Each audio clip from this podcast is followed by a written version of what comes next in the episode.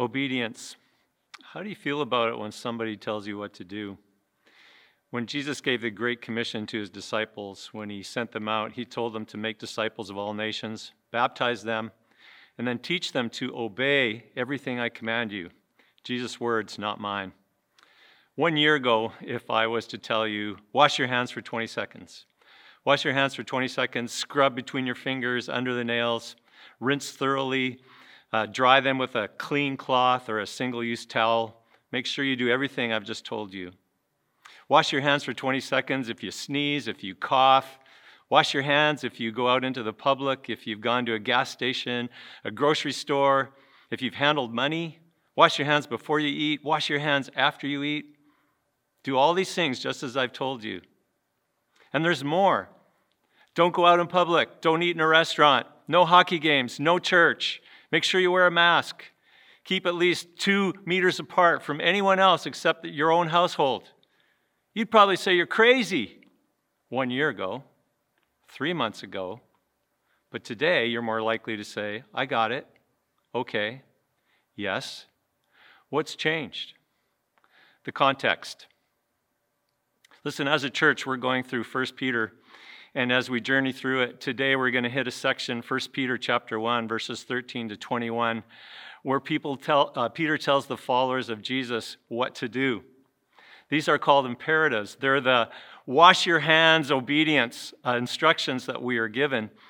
But as we listen to them, it's important for us to understand the context. Peter begins this important section with the word therefore, which means we need to listen and pay attention to what he's already written. He's writing to a scattered group of people. Their current reality is suffering and being displaced. But in that context, Peter has drawn them to a greater reality, and he's pointed them above the forest so that they can see things clearly from God's perspective.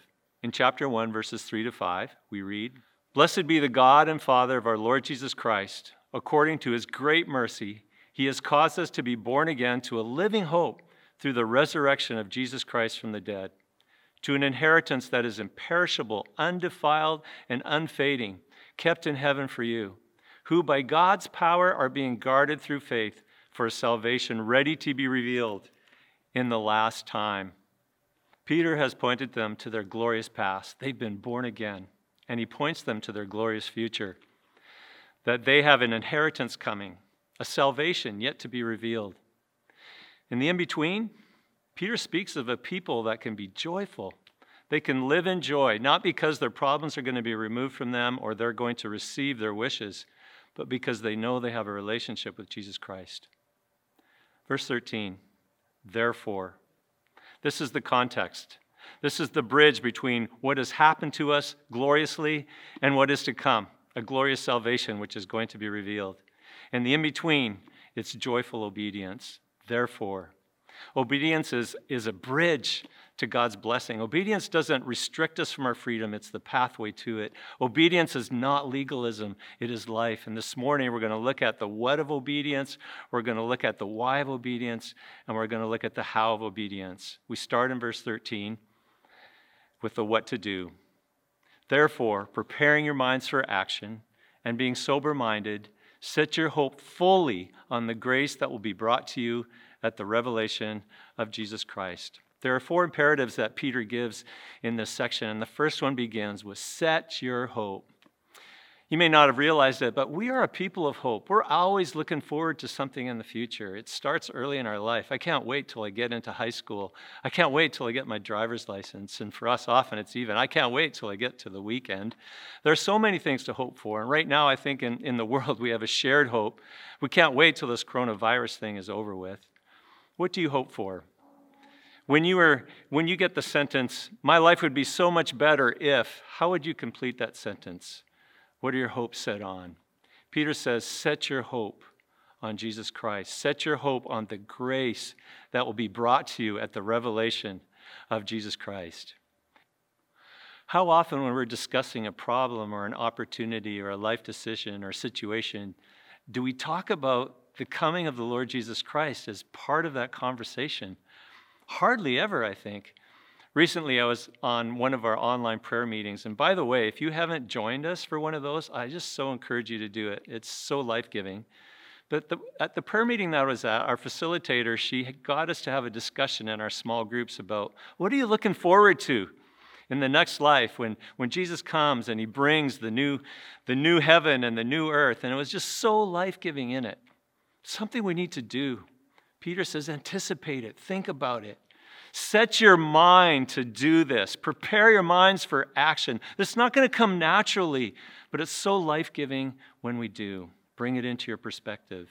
Set your hope. Secondly, Peter says, don't be conformed to the passions of your former ignorance. New Testament writers understood that there are forces at play that want to draw us away from obedience to God. The Apostle Paul writes in Romans chapter 12 Don't be conformed to this world because it wants to squeeze you into its mold. Here, Peter talks about the pressures that are within us, the passions of our former ignorance. He echoes this in chapter 2, verse 11, where he says to abstain from these passions. They want to pull us away from, from being obedient to God. They're there, they're the residue of our former life, but we don't need to live in them any longer. What this means is we don't, we don't let what's inside of us rule us. We take rule over our emotions and our feelings. Now, this is a new concept to some of us. Does this mean I, I'm violating my authentic self? No, actually, it means you're learning to live in your new self, whom God has made you to be. You are born again. Don't live according to your former ignorance. Now, I'm, I'm sorry if, if you're not a follower of Jesus Christ and you may find that offensive, but you got to understand, Peter finds the ways of Jesus so outstanding that to live in any other way is to live in an area of, of ignorance. So don't, don't let your passions take you where they want to go, abstain from them. Then Peter writes, thirdly, be holy. Be holy and he quotes from Leviticus. He goes all the way back to your favorite book in the Old Testament. Leviticus is an incredible book. Incredible book. There's so many details there. In my NIV study Bible, it talks about Leviticus as a book written as if it was written to people like a training manual for people who work in an atomic plant. Only the dangerous material that Leviticus is describing working with is God Himself. And we are told to be holy, to be distinct, to be separate. You know, the New Testament writers give many lists as they write about things we should be doing and things we shouldn't be doing. I think we intuitively know what those are. And even people who don't follow Jesus know that Christians should be living differently. They should be a certain way. We should be pure. We should be honest. We should be just in our dealings, generous, without anger. Um, we should be upright in all our business dealings. And, and on and on it goes. We should be faithful to our families. They understand that. Peter says, Be holy. Fourthly, he says, Fear God. There's a lot of fear going on right now. We're, we're afraid of the coronavirus. We're afraid that we might catch it or someone we love, especially those that are older, might catch it. We're afraid we might lose our job or, or have our income lessened. We're afraid of what's going to happen to our economy or, you know, how is our government going to deal with this exploding debt? There's a lot of legit reasons to fear. Jesus knew his disciples would have their own reasons to fear, and he knew that after he would be crucified and die, that the same people that killed him would also want to do his followers harm and kill them. But listen to what he says to them in Matthew chapter 10. He says, Don't fear them that can kill the body. He says, Fear him who can destroy both body and soul in hell. Don't miss what he's saying. Jesus is saying, Fear God. Now, if you've been in Christian circles for any length of time, no doubt you've heard verses that seem to express something different. First John is a great example of that. It says, There's no fear in love, but perfect love casts out fear. For fear has to do with punishment, and whoever fears has not been perfected in love. We read that verse, and it just seems to be contradictory to what Peter is saying. When, and we read situations where an angel appears or, or Jesus speaks to people, and, and the words out of their mouth are, Fear not. What's, what's going on? Is, is God contradicting himself? I don't think so. My answer is simply this when we fear God, we've got nothing to fear. Let me explain to you what I mean. Uh, a while back, my family and I went to a place called Chatterbox Falls. It's in a remote area. Uh, crows fly west of Whistler. You can only get there by boat. And as we were there, no one else was there, but there were these signs warning us not to get too close, uh, that it would be slippery and dangerous. Now, we feared enough that we stayed in a place of obedience, and because of that, we really had nothing to fear, and we so enjoyed our time there. Sadly, we heard later that someone who hadn't paid attention, who hadn't feared enough, had actually slipped and, and fallen to their death at Chatterbox Falls. There are temptations that want to take us down, um, cliffs of temptation that want to swallow us up. When we fear God, we, we find ourselves in a place of obedience where we stay away from those things and we, we live in safety. Fearing God will serve you well. No wonder Proverbs says the fear of the Lord is the beginning of wisdom. And it talks about how the fear of God leads to life and, and fruitfulness. Peter says, Fear God all your life, uh, throughout your whole time of exile, that is, this time on earth. Have a fear of God, and it will serve you. Set your hope. Don't conform. Be holy. Fear God. Why? Why should we do that? You know, in this time of COVID 19, um, people sometimes do question and why all this social distancing and isolation? We really want to know the why. We want to make sure that it makes sense what we're doing. Why should we obey god? Like why bother? Doesn't grace take care of all of that? Maybe you've grown up in a situation where it was so much about the rules. Christianity was all about the to-do lists and it became a distorted priority so that you and people around you are either accepted or rejected based on what you do. And yet, here's Peter telling us what to do.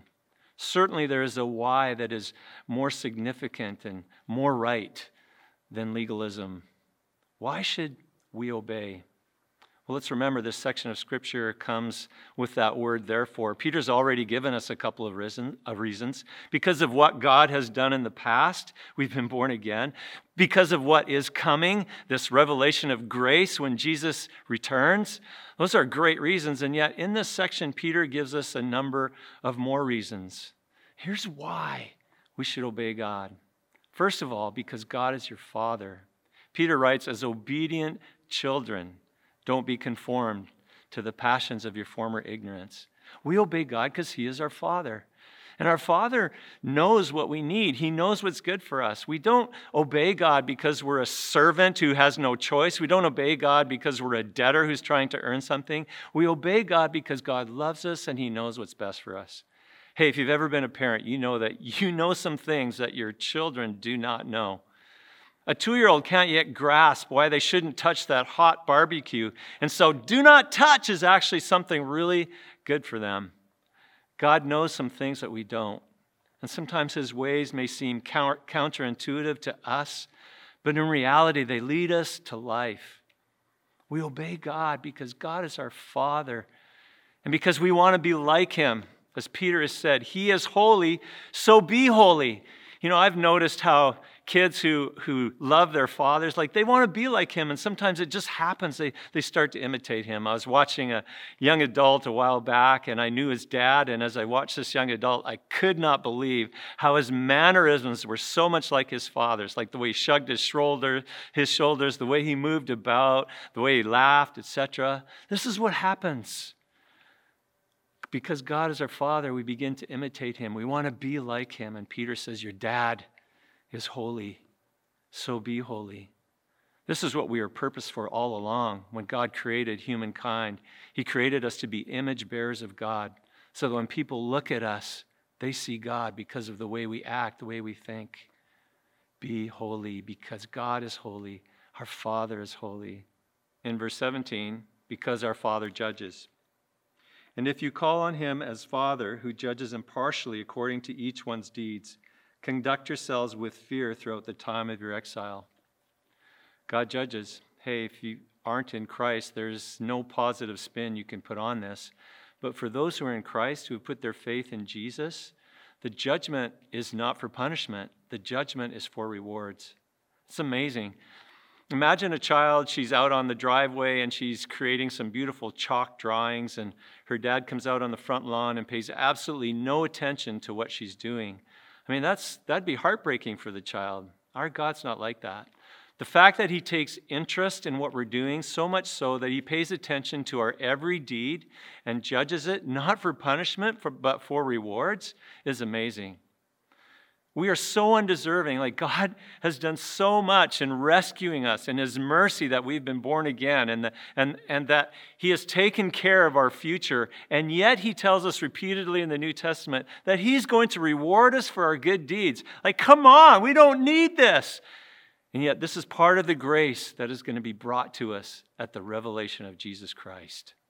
We obey God because God judges. We obey God because of what God has done for us.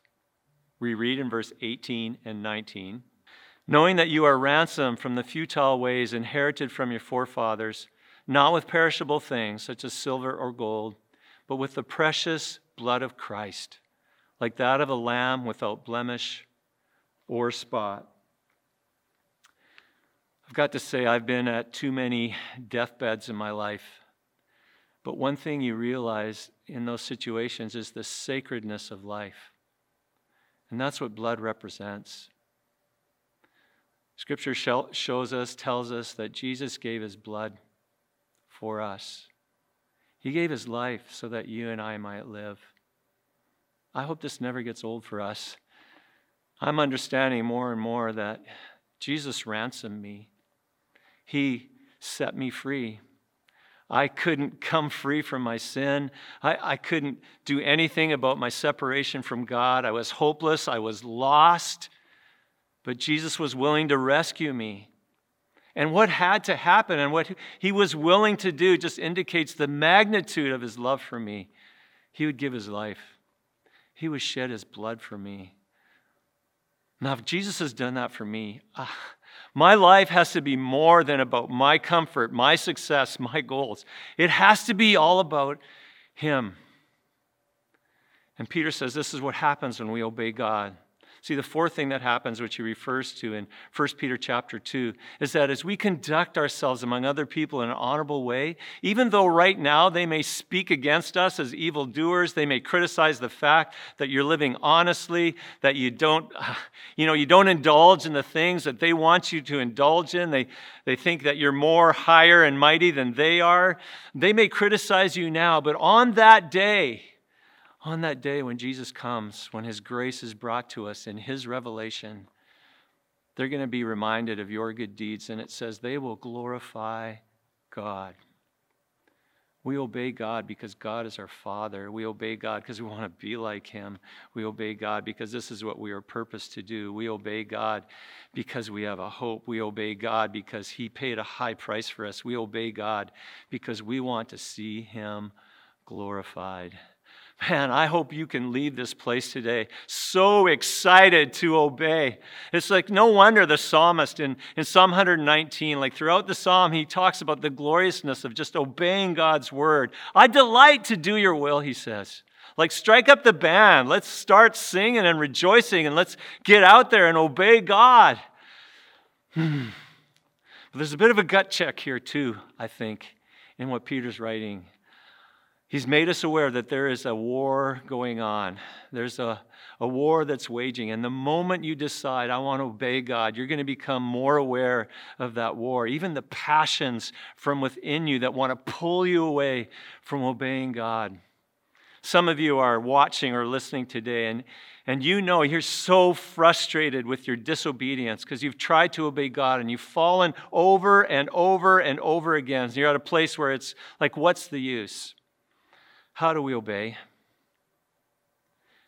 Grace. Grace. We are saved by grace. There's a grace that's going to be brought to us at the revelation of Jesus Christ. And in the, in the bridge in between where we live it out and we're called to obey, we do so not just in our own strength, we do it by the very grace of God. And we need to know that we have God's help.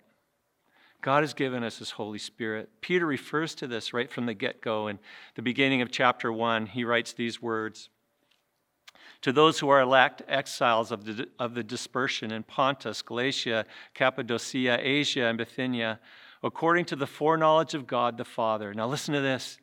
In the sanctification of the Spirit for obedience to Jesus Christ and for sprinkling with his blood.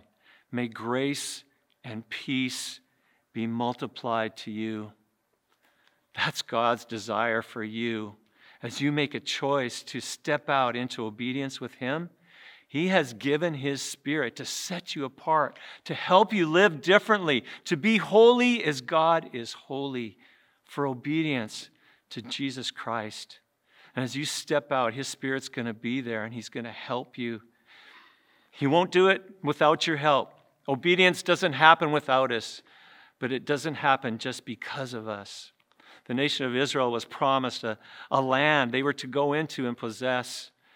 It wouldn't happen without them. They had to go into the battle, but they certainly didn't have to fight the battle alone. When we choose to obey and we take that step of obedience, God's Spirit comes and He empowers us. It's God's provision for us. You can be victorious, but not in yourself, only in Him by the grace of God. That's God's provision for you. The sanctification, the work of the Holy Spirit. And there's more the community of fellow believers in Jesus Christ. Perhaps as you heard me read the scripture this morning and you heard the words you, you took it very personally, and, and that's good. God is writing to us personally, but the yous in scripture so often are plural. And the early church probably heard that as a community that we don't just obey God on our own, we obey God together. How often have I seen when people are open with one another and they're authentic and they discuss and pray together with one another about their struggles and they encourage one another and they're in each other's lives to obey God, that obedience happens. This also is the provision of God's grace, the Holy Spirit and God's community. And I've seen it happen over and over again in places where obedience was not thought possible it happens. I want to share with you a story on that line today. Here's the story of Chris. It nearly cost me my family. It nearly cost me my life. The guilt, the shame, the condemnation, the feeling of worthlessness. I hated what I had become. I was broken. I was 30 years into a porn addiction that had total control over my life. The enemy filled me with the lies, and I believed them. That you are alone. You're the only one struggling with this. You can't tell anyone. Do you think a hypocrite like you could be forgiven for something like this? What would the church say? What would your family say? I had to, at all cost, keep this to myself. I had to keep it hidden. And that's what Satan wants. You see, his power grows in secret. And when he has you believing that you are alone, you feel like there's no way you will ever break free from these chains. You will feel like there's no way that obedience to Christ is possible for you. But this isn't a story about condemnation. This is a story about redemption. I'm a child of the living God. I have been ransomed by the blood of Jesus Christ. On December 15th, 2018, I brought my secret out into the light. I came to Jesus with brokenness, with a humble heart, surrendering in the knowledge that I cannot defeat this on my own, like I tried and failed so many times before. I surrounded myself with people who cared for me, who supported me, who understood what I was going through. And together with God, put together a plan for victory. It is only by the grace of God. The support I've had from my wife, my family, the people at this church, that I've been walking in over 500 days of victory. See, I'm not alone. I was never alone. I just didn't realize it. God has surrounded me with so many people. He's renewed my spirit. He's restored my life. He's restored my marriage. He's given me the discipline to not only walk in victory from this, but also to get myself physically healthy. The story of my past is painful, but it's my story. And you see, God doesn't waste pain. God wants to use my story to help others. He's given me a passion for the men in this community. There are so many people in this world that struggle with this addiction. And I want them to know that God can give them freedom from it.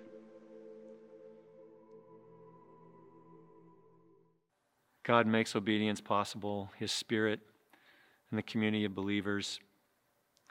Hey, I want to finish this time together with you with a prayer and a prayer of submission. And if you're watching or listening and you don't have a personal relationship with Jesus, you're not a child of God yet through faith, um, I invite you to join with me in this prayer as we all pray together, just to surrender our lives afresh to God. Um, please join me. God, we come before you and we are so grateful that you would love us so much, that you would send your son Jesus who would give his life for us. We thank you for the blood of Jesus Christ that ransoms us from sin and from fear of judgment. We thank you that it makes it possible for us to enter into a life as your son and daughter with you. We ask you, Lord, to again just be the Lord of our lives, take control. And would you help us to live in obedient ways by your Spirit and with community of fellow sons and daughters of Jesus Christ to glorify you through the way that we live? I ask this in Jesus' precious name. Hey, if you prayed that prayer uh, for the first time, uh, we'd love to journey with you in your relationship with Jesus. On the website of Central Heights, centralheights.ca, there's a connect button. You can click on that. Let us know that you've committed your life to Christ, and we'll get in touch with you and just talk with you how we can be of help in your journey with Him. Also, if you're you know, a follower of Jesus, you are sort of part of Central Heights, but you're not connected in community, we'd love to help you there as well. And if you connect, hit that connect button, just let us know, and we'll, we'll we'd love to chat with you as to how you can be involved in a, right now a virtual community group, but to journey together with others in authentic relationship to know and follow Jesus better.